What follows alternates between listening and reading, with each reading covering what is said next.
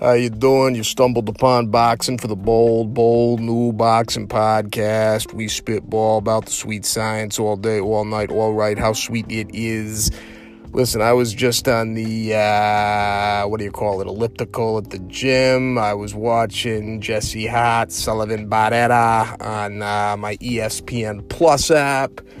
Uh, yeah, Jesse Hart got the win, but my goodness, he looked wide as hell on a lot of those shots he was winging. And a younger Barrera probably would have dusted him out of there. And a lot of the other top guys at 75 are going to do the same unless he tightens things up.